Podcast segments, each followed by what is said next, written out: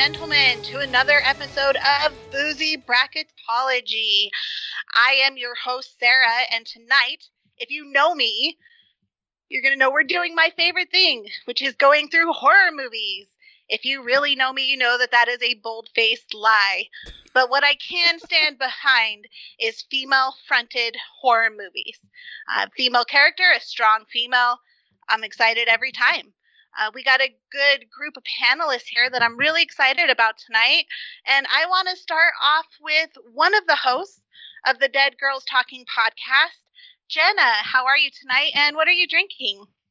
Excellent. Thank you. Um, I am excited to be here. I, I hope that I'm like half of a strong female led thing. So I'm going to try to stay on theme. Um, I am having, because yesterday was the first day of fall, I am having that one pumpkin beer I have every year that's never as good as I think it's going to be. But um, we have to go through this annually. It's my time. That's an excellent choice and a good way to start. I actually have a fall themed beer as well. Um, this is a campfire stout and it is a stout with graham crackers, molasses, and other natural flavors, which means probably not natural flavors, but it's kind of like s'more beer, so I can't get wrong go wrong with that. Next up, I want to introduce the personal horror of my life, Steven. How are you tonight? I missed you. It's been a while. You only kid because you know you love me. True. All true. All true. Well, I guess I can't drown my sorrows then, so I'll just go ahead and crack open a traditional Steven Diet Mountain Dew, because there's no reason to mess with a classic. I was wondering what choice you were going with tonight, so good choice on that also. Next, we're going to keep this rolling. So, our next panelist is a horror aficionado and author, but author Isabel Drake. Isabel, thank you for joining us. Uh, how are you tonight, and what are you drinking? Hi, I'm doing great tonight. Tonight I'm drinking a very, uh, the box tells me bold and jammy. So uh, it's a Franzia or Franzia uh, box wine. It's most excellent and boxy. I love it. I think we're all feeling a little bold tonight. Next, we're going to jump across the US 3,000 miles. So 3,000 miles away, but number one in my heart. Chris, how are you doing tonight, my friend? And what do you have to drink? Sarah, I am doing well. I am doing very well. Uh, I am here tonight to make some bold decisions and make some bold picks. And because of that, I went with a $10, maybe a $12 bottle of bourbon. Uh, and now, if you try and buy it, it's like 35 bucks. And this is apropos. This is the Walking Dead Spirits of the Apocalypse bourbon. And I am mixing it as always because it's not a good bourbon. It's it's fine. It's a good mixer, mixing it with a little bit of diet ginger ale and just a splash of lime juice. Sounds like that $10 is going very far for you. Glad to hear it. And last, we have one of the other hosts of the Dead Girls Talking podcast, Minda. How are you tonight? I know you're not drinking, um, but we're super excited to have you join us. How you doing tonight? I'm fantastic. I really wanted to pick up a fireball spiked pumpkin pie, but I dropped the ball on that for tonight. But I'm here anyway, and I'm doing rad. Awesome. Well, there's always next time. So, as I said, we are going to be narrowing down the female fronted horror movies from the 2000s and the 2010s. Um, I can tell you that I'm really excited to hear all these because this will be the first time I'm hearing about any of these movies. So, of all the impartial judges and all the past podcasts, I am going to be your most impartial host tonight. Uh, we're going to get this started. Um, our very first choice is the number one seed, Let the Right One In, versus the 16 seed, The Skeleton Key. Jenna, let's start with your thoughts. Okay. This is going to be an unpopular take, but I swear I'm right about this. Let the Right One In is not a horror movie. It is a cute story about a boy and his preteen vampire girlfriend. It's it's heartwarming. It's not scary. The Skeleton Key is some of Kate Hudson's best work. I stand by that. That's it's the only Kate Hudson movie I've ever liked. there's a plot twist at the end that I find genuinely surprising. Um, maybe because I'm dumb. I don't know. We'll all have a chance to speak on this, but I was taken aback by the the twist of the skeleton key. So that gets my vote. Perfect. We are starting off with the 16 seed having one vote over the number one seed. Steven, let's hear from you. Yeah, uh, you're probably right that it might be the best Kate Hudson work, um, but that's like saying it's the least smelly turd in the men's room. I- I'm sorry, Skeleton Key is just, it's not a good movie. It's absolute crap. I, I, I you can see the turn coming from a mile away. Uh, let the right one in. Um, which I'm a little confused because it looks like we're using the American title. I think, yeah. So this is 2008, so it's definitely the American one. No, this is the Swedish Oh, version. Yep. Okay, good, good. That's what I thought because I thought 2008 was when the American one. I just psyched myself up.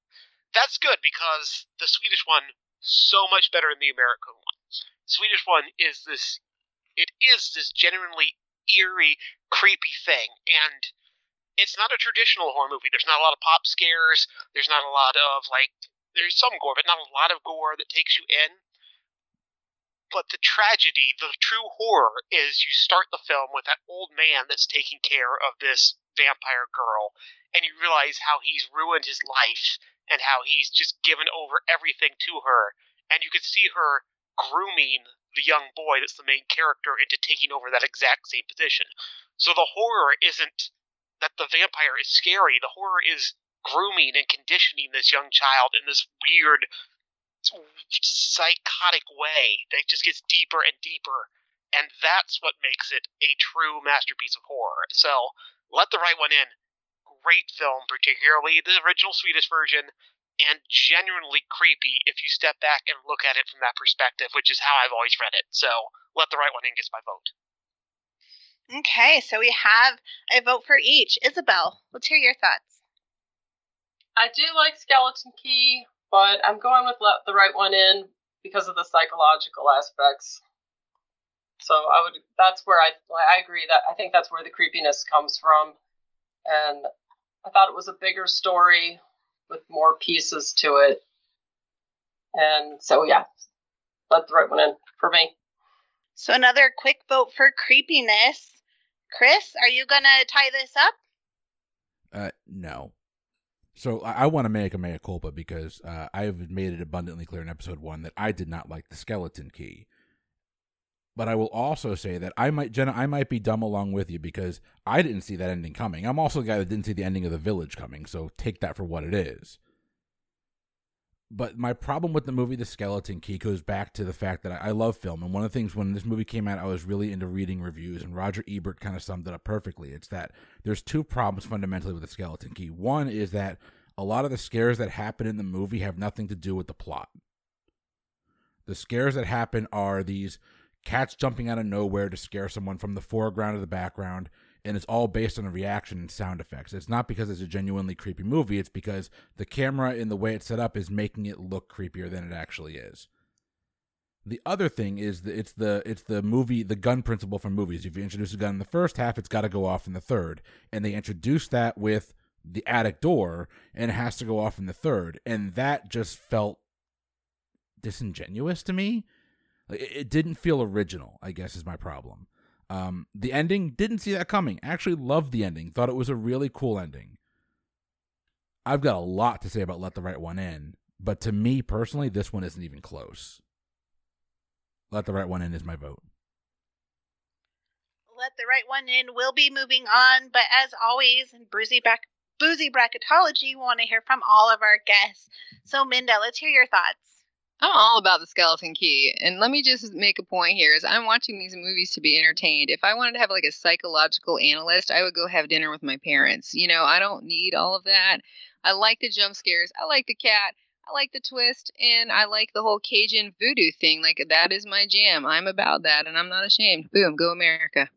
I think I love that antebellum witches reluctance Yeah. to inhabit Kate Hudson's body. That was my favorite. Right, because she's white and she has no bottom. Like I I would be that the same way.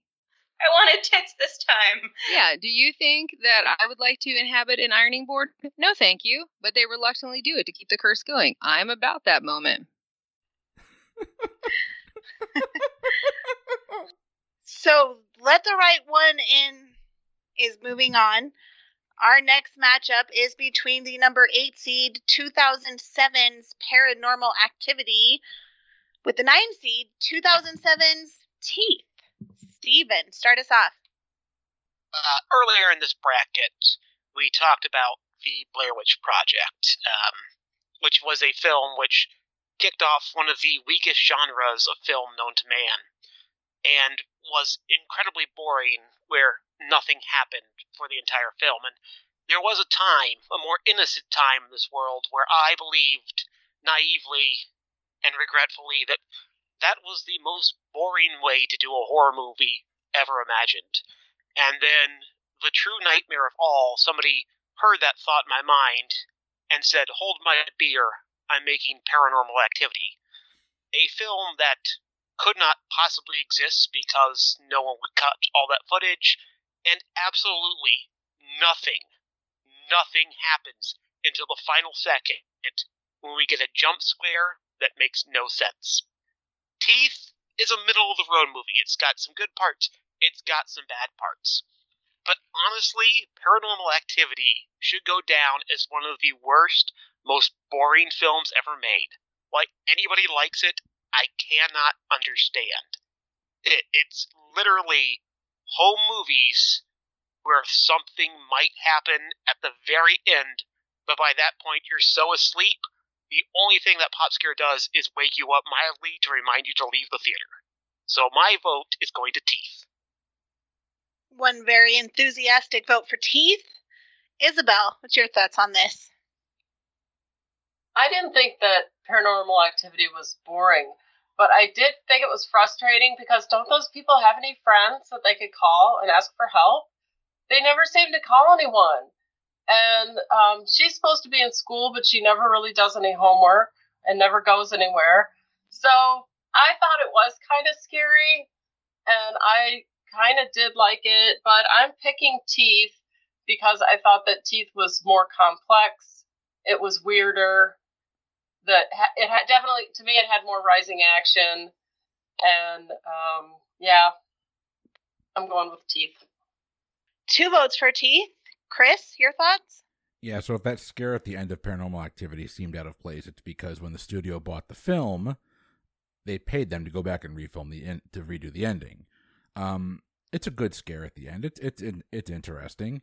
Uh, but Steven's kind of right. Like it's another one of those movies. I thought Blair Witch Project did it a lot better, but it's another one of those movies that you're just kind of waiting for things to happen to the character. The characters aren't driving the plot necessarily, other than they're living in a house. I don't love Teeth. I, I don't. Um, but there's a memorable scene from Teeth, and if you don't know what Teeth is about, go Google it. I'm not going to ruin that for you. I'll let Minda or Jenna kind of get into that if they'd like. But there's a scene in Teeth where the protagonist stands up after having intercourse, we'll call it. And she stands up, and then something hits the ground.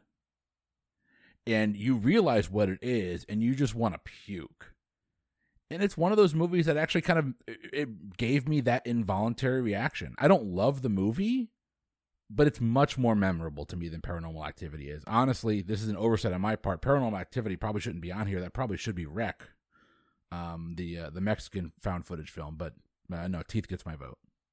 So just like that, Teeth is moving on. We want to hear next from Minda. What's your thoughts on these two films?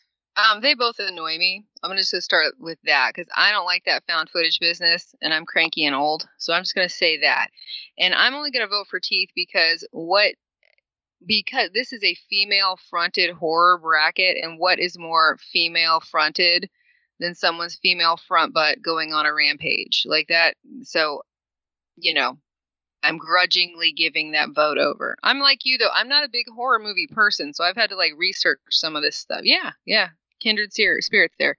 So grudgingly, I'm giving it to Teeth only because I hate that found footage thing on Paranormal Activity. Glad to know that I'm not alone because Chris makes me feel weird about this. So, uh, one hate vote for Teeth. Uh, it's moving on. Is this going to be a sweep? It is going to be a sweep. Um, I got Paranormal Activity out of Redbox, and I did fall asleep watching it. And the jump scare did not wake me up, and I've never tried again. So that's like all I know about Paranormal Activity. Teeth, I actually like. This isn't even a hate vote. Um, it was a very clever concept. This is most appropriate for the theme of the bracket. Um, it was a little unnecessarily gross and like logistically complex. I do disagree with Minda. It was not a front butt on a rampage. It was a front butt strategically taking out enemies because sometimes it bites, sometimes it doesn't. Logistically, I worry about that because my vagina and I have disagreed many times about whether or not we're in a place we want to be in. So I don't know how that pans out. Wow. But for the purposes of it's a metaphor. It's a metaphor, and it's a good metaphor. I like teeth. With the clean sweep is teeth, and now I'm going to have to Google front butt because I would like to see a photo of this. Uh, be careful ne- about your. Be careful what you Google. I feel like I'm already gonna have nightmares tonight because I'm a sissy. That's why I don't like horror films. I actually get scared. Um, I did watch the trailer for the the next round though. I don't know why, but it, it just happened. I thought saw it and thought I wanted to see what they were about. Uh, so the next ones we're looking at is the number five seed, The Descent, versus the number twelve seed, The Ring. Isabel, we want to start with you on this one. Um, I do like The Ring, but I'm going with The Descent. The connection between the women I thought was interesting the um, the rising action I thought was compelling. It stays for me when I watch it. It stays with me more than The Ring, and I think that it is um, stands the test of time more. And the creatures sounded really creepy, and I like creepy creatures. So, The Descent. One vote for The Descent. Chris, let's hear from you. Yes, let's, because everybody wants to hear from me. Um, the Ring is a, phenomenal film. It's a phenomenal movie. It's a movie that shouldn't work because Ringu, the, the Japanese version, is just absolutely creepy as hell. Uh, but Gore Verbinski's Ring here is phenomenal. But The Descent is one of those horror movies that manages to scare you in two different ways.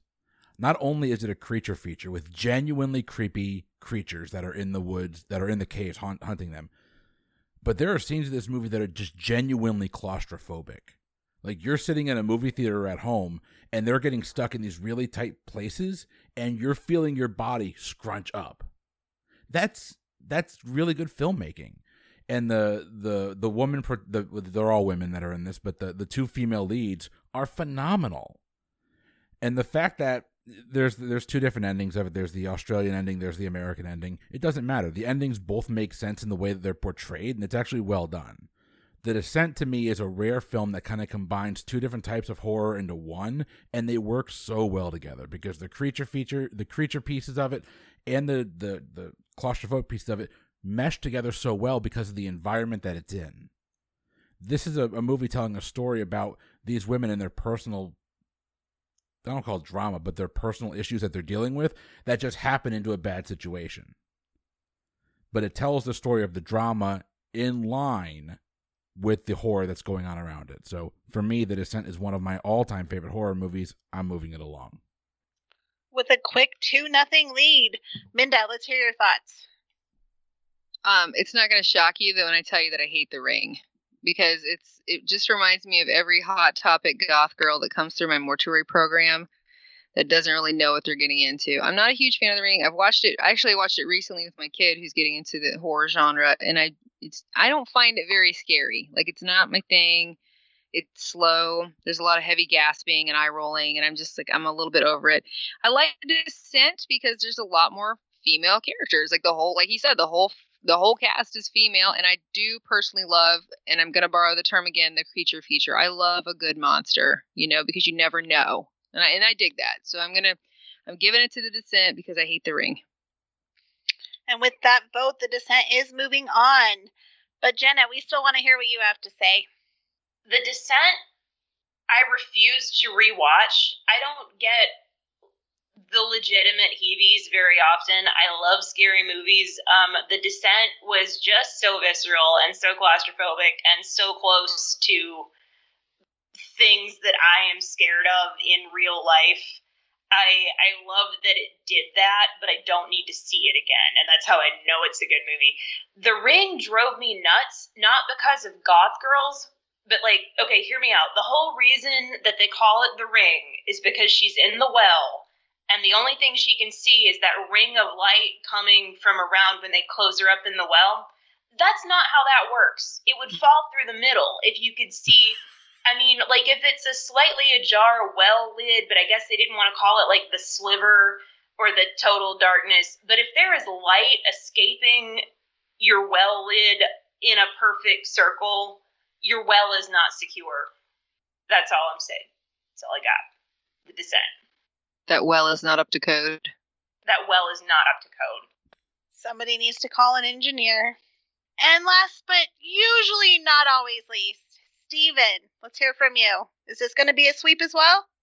Oh yeah, this absolutely has to be a sweep because The Descent is a brilliant, wonderful movie. Um, if you look at like the early slasher films, the object with writing our main characters was to make them as likable as possible, so we didn't want them to die. And then as the genre evolved and moved on, what happened was we craved more and more extreme deaths to top the last feature that we saw. So we had to start making our characters less and less likable, so we didn't care when they went through these extreme, gruesome deaths. The Descent completely discards that. It makes these wonderfully lovable but flawed characters. And it pulls off this amazing magic trick where, because it doesn't want to give us right into the creatures, it wants to give us time to fall in love with these characters.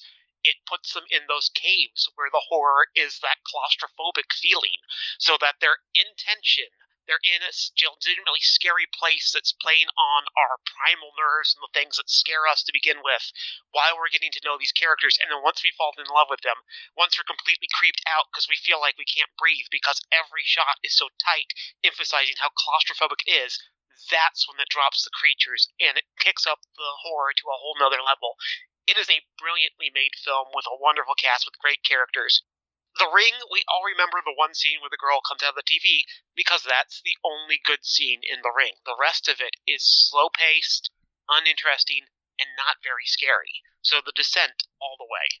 There's some love for The Descent there. I'm going to put my, that on my list of movies still not to watch.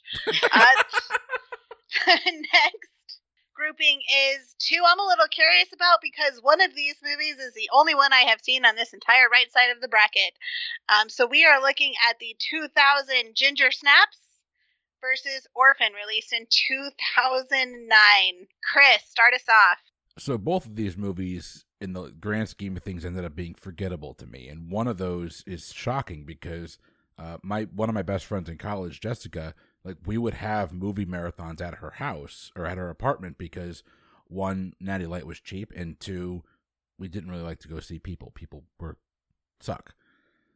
And her favorite movie was ginger snaps and like i've seen i've seen ginger snaps and i fell in love with Katharine Isabelle because one wow. But two like the the story they tell of this these sisters that are tied by sisterhood is actually kind of compelling. And i can't tell you a single thing that happens in that movie now. I legitimately don't remember but I loved it when I was in college. And then Orphan is just utterly forgettable. I, I don't remember jumping in that movie once. It, it feels like it's. Also, it feels like it's almost like The Omen, but not scary at all. Actually, it feels like The Omen remake, is what it feels like. No, uh, Ginger Snaps, at least I have recollection of being a positive experience enjoying the movie at one point in time. I do need to go back and watch it again. But the fact that they've made, I think, three or four of them at this point, I can't remember the plot of any of them, is a little concerning. But no, Ginger Snaps uh, will get my vote. One vote for Ginger Snaps. Minda, what's your thoughts on these? My thoughts on this is that The Orphan is no better than any episode of Dateline because it could possibly happen. I think it has happened. I'm sorry if you love that movie, but you know what I mean? It's like I don't think it's a horror movie. I think it's, you know, foster care gone wrong, number one. And again, we're talking about horror movies, so I'm gonna go with Ginger Snaps. I know I I know some about it, but there's legitimate werewolf action quantifying as a horror movie. So you know, I don't have a lot to say about it, and that's where I'm going on it. All right, two votes for Ginger Snaps, and as we know, I'm lame, and I do love a good Dateline once in a while. Jenna, what's your thoughts on Ginger Snaps and Orphan? I did not like Orphan. I agree. There's weirder and more entertaining stuff going on in the actual world. Like occasionally a couple adopts a child that turns out to be like an adult European little person. That's happened before. And that's the story I want to see. You can tell from the like just the trailer of Orphan what's going to happen. It's like you know, is that some something's wrong with that kid? There's gonna be it is like somebody ordered the omen off Wish. Gender snaps, on the other hand, um, I love the Soska sisters. Um, Katharine Isabelle, absolutely a girl crush. Um, American Mary was better, but Gender, Ginger Snaps was good. And like in the theme of what we're doing here, it's it's a menstruation metaphor it's it's how you know you you get your period and you're not yourself for a little while in accordance with the lunar cycle. Um, so i think it's very apt um, not unlike teeth it's a metaphor if that's a, a thing that i keep saying over and over tonight but I, I thought it was really well handled. And like the intro thing with the closeness of the sisters and how they um they like staging fake crime scenes that that kind of inspired like my life direction a little bit. So I have to give Ginger Snaps credit. With that, Ginger Snaps is moving on. And speaking of things that are ordered off Wish, Steven, let's hear your thoughts. Wow. I did it. I'll remember that. I'll remember. Okay, uh, so as regards to these films, yeah, the problem with Orphan is it's, you know, you can see it coming a mile away. There's really only one way that twist can go because it's not a supernatural film. So there's only one option that she's a adult person that just appears to be a little girl. Uh, Ginger Snaps, werewolf for menstruation cycle, little on the nose, sure, but it works. You can't say it doesn't work, and it's genuinely a good movie. There's chemistry between the two female leads. Uh, I believe them as sisters. Uh, even as looks are kind of close. So yeah, I'll I'll watch Ginger Snaps. It's not my favorite. It's not the best werewolf movie, but um, it's way more entertaining than Orphan ever was. So Ginger Snaps. Ginger Snaps. So is this going to be a sweep, Isabel? Yes, it is. It's a sweep. Uh, one thing that we haven't mentioned yet is the creepy relationship between the mom and the daughters, and I think that that adds some tension and interest and relatability. So no one threw you a party when you got your period. no, and I feel cheated. I wanted a period party. You know, you can throw yourself a party every single month. All right. it's never too late. Steven, we don't get parties. It's okay. Which just proves no, that girls, girls go to Mars to get more candy bars, boys go to Jupiter to get more stupider. Boom. Sorry. Uh, so with that, Ginger Snaps takes the sweep. Our next matchup is between 2009's House of the Devil and 2004's Dawn of the Dead. Minda, start us off. Um, Dawn of the Dead. Like I don't, I don't know that it's much of a for me, there wasn't much of a thing there, like a competition. It's for me, it's Dawn of the Dead because I love a good zombie. You know what I mean? It's it's well. I thought it was well done. Again, I'm not the subject matter expert in this theme, but I like Dawn of the Dead. House of the Devil, just okay. Like I had to do some research on that to be prepared for this. If that tells you how memorable it was. All right, one vote for Dawn of the Dead. Jenna.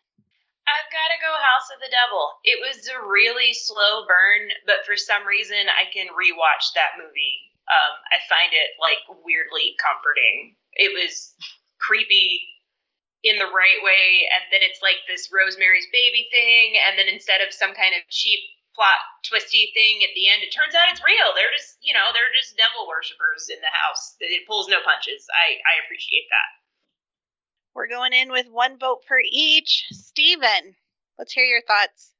Uh, Dawn of the Dead is probably, in fact, I would say definitely Zack Snyder's best film. It's the one he handles most, and I think the reason he did it is because it's following pretty strong from the blueprint of the original. Um, I actually think it's a good movie. Dawn of the Dead, 2004. I'd watch it again and again, but I've seen the original a whole bunch of times too, and I just it's not as special for me then. Uh, House of the Devil is not an amazing movie, but it feels more something that's unique and of itself. So I'm going to give it a slight edge here and vote for House of the Devil. Looks like this one's a little spit a split. Isabel, your thoughts? This is a hard one for me because I definitely love zombies, and the zombies in Dawn of the Dead were were pretty great. But House of the Devil, uh, it's based on true unexplained events. I mean, that makes it really important. And they had good music, and I felt like the the tension was was cool and different and the relationship between the the characters was um, I don't know interesting and weird. So there was a weird tension between the characters. So House of the Devil, and I had a Walkman, which is also really cool. House of the Devil is going to move on, but Chris, we still want to hear from you. I am genuinely happy this doesn't come down to me because I actually love both these movies. I think House of the Devil is atmospheric horror at its peak. Um, the director of, of House of the Devil is a guy named Ti West. He's done two other phenomenal horror movies that I wanted to put on this bracket, but I didn't. Uh, there's The Sacrament, which follows a Jonestown esque uh, sect out in somewhere that just goes crazy. And then he has one called uh, The Innkeepers, which is just a creepy ghost story in an inn. But Dawn of the Dead is actually a really good movie. I, I genuinely enjoy Dawn of the Dead, and I don't think it's because of Zack Snyder. I think it's because the writing is great. And oh, the writer, by the way, is James freaking Gunn. Yeah. Uh, do we we're somehow forgetting the fact that James Gunn before he did Slither, which somehow isn't on this list, and that's on me. But he's a, a damn good writer, and he puts his characters in unique positions where they have to make believable decisions in the environment that they're existing in. With that being said, House of the Devil to me is a better film than Rosemary's Baby. I'll say it. It's a better film than Rosemary's Baby. House of the Devil moves on. House of the Devil is moving on. Next matchup is between Drag Me to Hell from 2009 and Jennifer's Body from 2009. 2009 matchup. Jenna, start us off. I can't get past House of the Devil being a better film than Rosemary's Baby, but I'm gonna try to collect myself and move forward. Um, this is really hard. I didn't want to go first on this one because I like both of these movies in very different ways, and it's a real Sophie's choice that two enter and one leave. Um, Me to Hell, objectively the better movie um, like genuinely scary in moments, and it's an extremely relatable character in a very relatable like everything that like gets set in motion because she's having work problems at her job at the bank it's like it's just such a pedestrian premise that sets off this whole ugh. and the ending the button the ending it's the only time I've ever not just hated Justin Long. It's a good. I, I'm going with Drag Me to Hell, but Jennifer's Body is highly rewatchable and so weird, and I'm sorry to see it go. So reluctantly, Drag Me to Hell. One reluctant vote for Drag Me to Hell. Steven, let's hear from you. Jennifer's Body is a film that I do like more than I would have thought. Um, it is a, it is highly rewatchable. Like it's it's fun. It's, it's I would go back to it a couple more times, but at the end of the day, I think genuinely there is a much much better film in Drag Me to Hell. Drag Me to Hell is just one of those like uh, it's like climbing up a roller coaster, and once you go down that first hill, you just keep going, and it keeps getting more and more intense, and it does a really good job of pacing itself so that every beat is a little bit creepier a little bit stronger. I think it's just got a really good momentum that a lot of films have problems keeping up. So I'm going to go with Drag Me to Hell. It's two votes for Drag Me to Hell. Isabel. Drag Me to Hell for uh, some of the reasons that were already said, and also it has a fierce old lady in it, and I think that's pretty cool. And um, the end, it's pretty intense. Quick and easy, another vote, and it is moving on. Drag Me to Hell. But Chris, we want to hear from you. Okay, so first off, I have to address what I just said previously because the alcohol was talking. Um, House of the Devil is not a better movie than Rosemary's Baby. I have a deep disdain for Roman Polanski, like a very deep disdain for that man, and I just want him to be held accountable to the crimes that he committed, and he should be, but he's hiding like a bitch. So, um, in this case, in this case, yeah, I'm sorry, I went deep. I went a little dark there. Sorry. In this case, uh, Drag Me to Hell proved something to me that I was really kind of struggling with. It proved that you could make a genuinely scary PG 13 horror movie that wasn't based on something that came out of Japan. Like it's an original horror movie from Sam Raimi, who's a ma- uh, one of the masters of this of his craft right now. But it's genuinely scary, and then you get Alison Lohman giving a phenomenal performance. She is so good in this movie. I, I loved her from Matchstick Men. I loved her in Big Fish, and she's phenomenal here and the old lady is just oh it's so creepy. But the, the, scenario that it's in now i work in the banking sector it would never happen that way but the scenario that's in is actually very relatable. Like you put her in a, a scenario that you can kind of put yourself into and she has to make a choice and then she has to reckon with the choice that she made. It's an extreme scenario but it's believable to an extent. Drag me to hell to me is a better movie. Uh, jennifer's body is not hard to say. Megan fox's best work because she plays into the character that we think she is, but is actually somewhat against what her actual life is like. That it's it's very it's an actually interesting character. I think the the downside of that movie is Amanda Seyfried. Uh, that would be the only time I'll say that Megan Fox is the reason to watch that movie. Oh, there's the cat. I'm going with uh, Drag Me to Hell. Drag Me to Hell picks up its fourth vote. Minda, any parting words for the 14C Jennifer Jennifer's Body? Megan Fox has toe thumbs, so I'm not voting for anything that she is in. They're vastly different movies. I feel like they're not even like relatable at all. So I'm going with not that it matters at this point. We'll just throw it toward Drag Me to Hell. Megan Fox, hashtag toe thumbs. Love it. Love it. You love toe thumbs? I love her disdain for toe thumbs. Okay. I got a lot of disdain. Yeah, I want to make that clear. I'm digging it. I'm digging it. I heard good things about you. I like this. the next matchup is between the number seven seed, the 2001 The Others. i think that's the one with Nicole Kidman. I could be yeah. wrong. Yep. Okay. And the 2005 Red Eye, which is another number 10 seed. Steven, start us off. Okay, so I know it's about Ghost.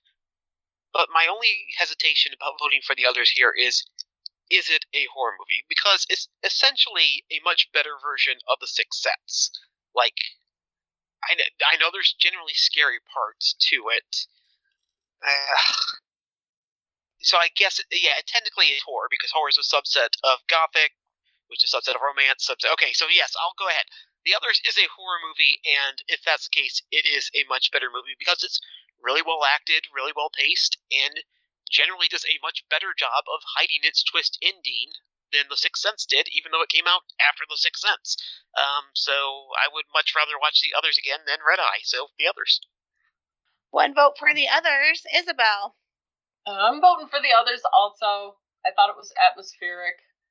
I'm, I don't love it to death, but I um I guess I'm placing it above Red Eye, which I thought was okay.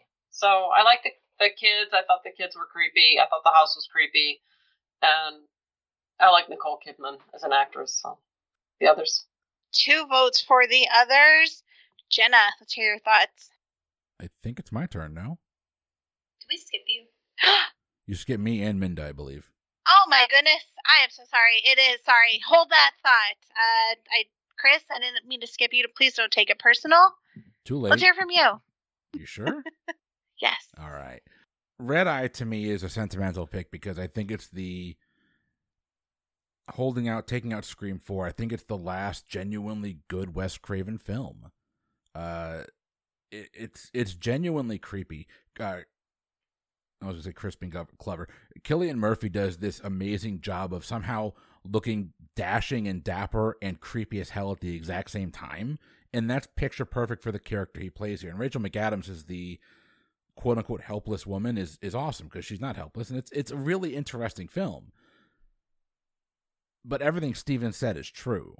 Uh, we're gonna have the debate of what quant- what constitutes horror in the next matchup. I have a feeling, but if you're gonna if we count and I do count the others and the next movie in the broad scope of horror, the others is by far the better movie. It's a good. It's a good. It's not a good. It's a great ghost story.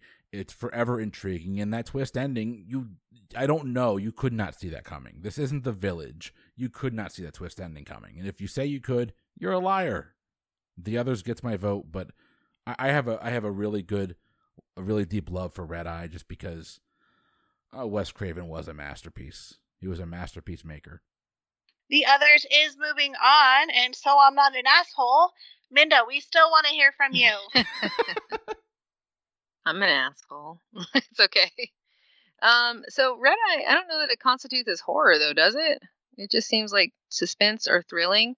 I think the others, there's so many relatable scenes in the others. Like there's the one where Nicole Kidman just opens her eyes screaming when she wakes up. And I, I feel that on a deep level almost every day.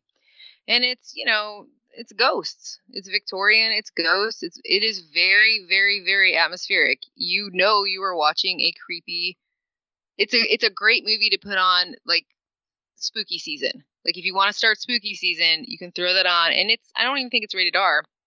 So for me, I really enjoy it because I can watch it with you know little people. I just I like it better. Red Eye's not bad. I just don't think it's a horror movie. Could this be another sweep? Jenna, thank you so kindly for holding your thoughts. I'd love to hear them. Yeah, I I think for genre reasons, I've got to go with the others. It's not it's not terribly scary it's gently atmospherically spooky and as i remember kind of like sweet in the end because a like a ghost family gets reunited it's kind of cute red eye maybe i need to rewatch it but the way that i remember that is kind of like like lady die hard sort of and like anytime i've ever thought about red eye since i've seen it was when I was I was like bartending and I would try to remember the difference in a sea breeze and a bay breeze and that was my point of reference for that and that's like all I've got left over in my head from having seen Red Eye. I don't think it was bad. I just didn't find it super memorable. Another sweep. Lots of sweeps tonight. We are going to the last matchup of this bracket.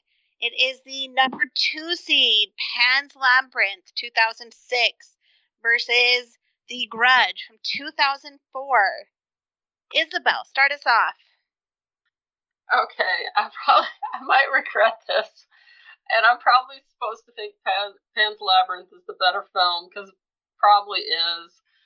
But I like The Grudge because I think it's scary and it has a curse and it has a kid that meows like a cat curses never die. Curses are scary, and scary houses with curses on, in them and on them are scary. And I just like it, The Grudge, and it scared me. And Pan's Labyrinth did not scare me.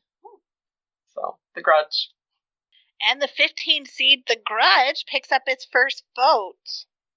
Chris. Uh, so I fought with whether or not to include Pan's Labyrinth on this movie but I, I went back and looked at the movie Del Toro, the movies of Del Toro done before that. You get Cronos, Devil's Backbone, both definitely horror movies. Uh, and this one kind of walks the line between horror, fantasy, and drama. It really does, but a lot of these movies do. With that being said, we've all been like a 12 year old person at some point in time, and every 12 year old needs a safe zone. They need a place where they can go to feel safe. And this girl doesn't have that. In reality, her reality is falling apart and then even in this other world that she's existing in is scary and fraught with disaster and terror at every turn she goes in. There isn't a person alive that makes a better creature feature than Guillermo del Toro. The guy is a master. He's a, he, he he makes masterpieces. Uh, this movie, over The Shape of Water, probably should have won his Best Picture Oscar. It's his best film, and it's honestly not even close. Pan's Labyrinth to me is intricate. It's delicate when it needs to be but it can be downright terrifying when it has to be. And the cinematography and the color scheme and the way he blends his palettes together to tell two interesting yet depressing stories at once is phenomenal. Uh, and the the woman, the little girl that's I call the little girl because she was like twelve. She's in her twenties or thirties now, but she gave such a breathtaking performance. I love Pan's Labyrinth. I think that movie is a freaking masterpiece when it comes to filmmaking, horror or not. That movie's phenomenal. Pan's Labyrinth, it's for me not even close. The Grudge sucked. Sorry. I'll go see go watch Ju-on instead, the, the the Japanese version. Sorry, Isabel. So that's one vote for The Grudge sucks. Uh, Panda, tiebreaker. Let's hear it. I love Pan's Labyrinth. When I saw the trailer for it, it was not a film that came out in regular theater. And we, my friend and I, actually drove across town in Charleston to find a place that would play it. It's beautiful. The storytelling, it's, it's so so hard to follow Chris because he said everything that I wanted to say, and I agree wholeheartedly with, with what he said because that's the kind of movie that stays with you. Like I, you know, you think about it long after it's done. Not just the cinematography, like not just the scenes and everything like that. The storytelling is wonderful. I don't care about The Grudge. Did Minda and I just agree on something? I know. Don't don't get lost in it. Keep going. Air hug. Two votes for Pan's Labyrinth. Jenna, let's hear from you. I'm gonna have to agree. I don't know that you would. I don't know if you would file it under horror, but it checks all the boxes. There were lots of moments that were like visually upsetting, and I think that that you know that that counts for a lot. Um, the puppetry was amazing. It really was a gorgeous movie. Um, I am willing to forgive it for what it did to um, Hot Topic merchandising for years. You guys almost make me want to watch that movie. Oh, you Uh. Pan's, Pan's Labyrinth is moving on. But Steven, I can't wait to hear your thoughts on this. Well, yeah, if you're only going to watch one movie from these 64, i i you need to make it Pan's Labyrinth. Um, because while Del Toro doesn't always make great films, he always makes beautiful films. He has just got an eye for the camera. He is a great cinematographer, and Pan's Labyrinth is an absolutely beautiful film.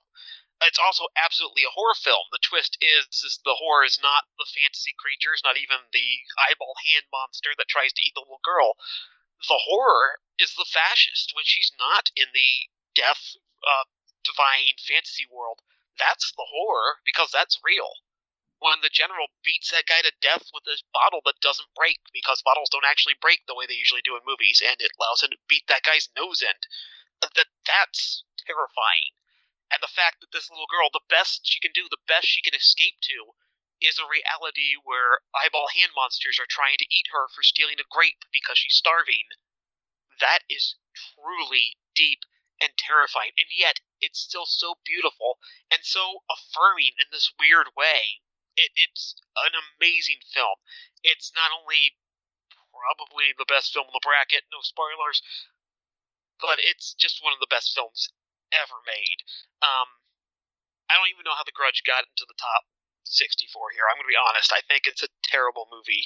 Um, I could think about you know other ones that I would rather get in here, but it doesn't matter because they would all lose to Pan's Labyrinth at this round because Pan's Labyrinth, beautiful, spectacular, and it is a true fairy tale in the sense of the word what it used to mean before Disney got its hands on it. So Pan's Labyrinth all the way. And with that, Pan's Labyrinth is moving along. Unfortunately, Sarah uh, is having some IT issues, so I'm going to go ahead and bring us home. Going into the round of 32, we're going to have Let the Right One In, the one seed, taking on the nine seed of Teeth, the five seed of The Descent, taking on the four seed of Ginger Snaps, the six seed of House of the Devil against the three seed Drag Me to Hell, the seven seed of The Others will take on the two seed of Pan's Labyrinth. If you're enjoying the show, a couple things you can do. One, uh, patreon.com slash ptebb is your exclusive home for all of the bonus content for not only boozy bracketology but the pub trivia experience at the end of each bracket we are going to have a special bracket called Boozy Revisited, where we come back and look at all of the shitty decisions we have made while we eventually crown a champion. And we're going to sound off on what the good and bad decisions are. You're going to hear what we really think about some of the picks that we made. You'll find all of our other bonus content on there for both the PUBG experience and special bonus brackets from Boozy Bracketology right there, at patreon.com slash PTEBB.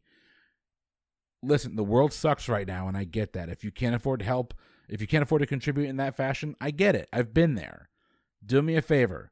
Five star rating, write us a review. That would be awesome. Tell your friends, tell your family, tell your coworkers. Have it on in the background as long as you're not as long as you're not at church. If you're at church, probably pick a different podcast. Uh, I might suggest Joe Rogan, but neither here nor there. In favor of Sarah, not in favor, but with Sarah not being here, I'm going to go ahead and sign us off for Boozy Bracketology. I have been Chris. I'm Jenna. I'm Minda.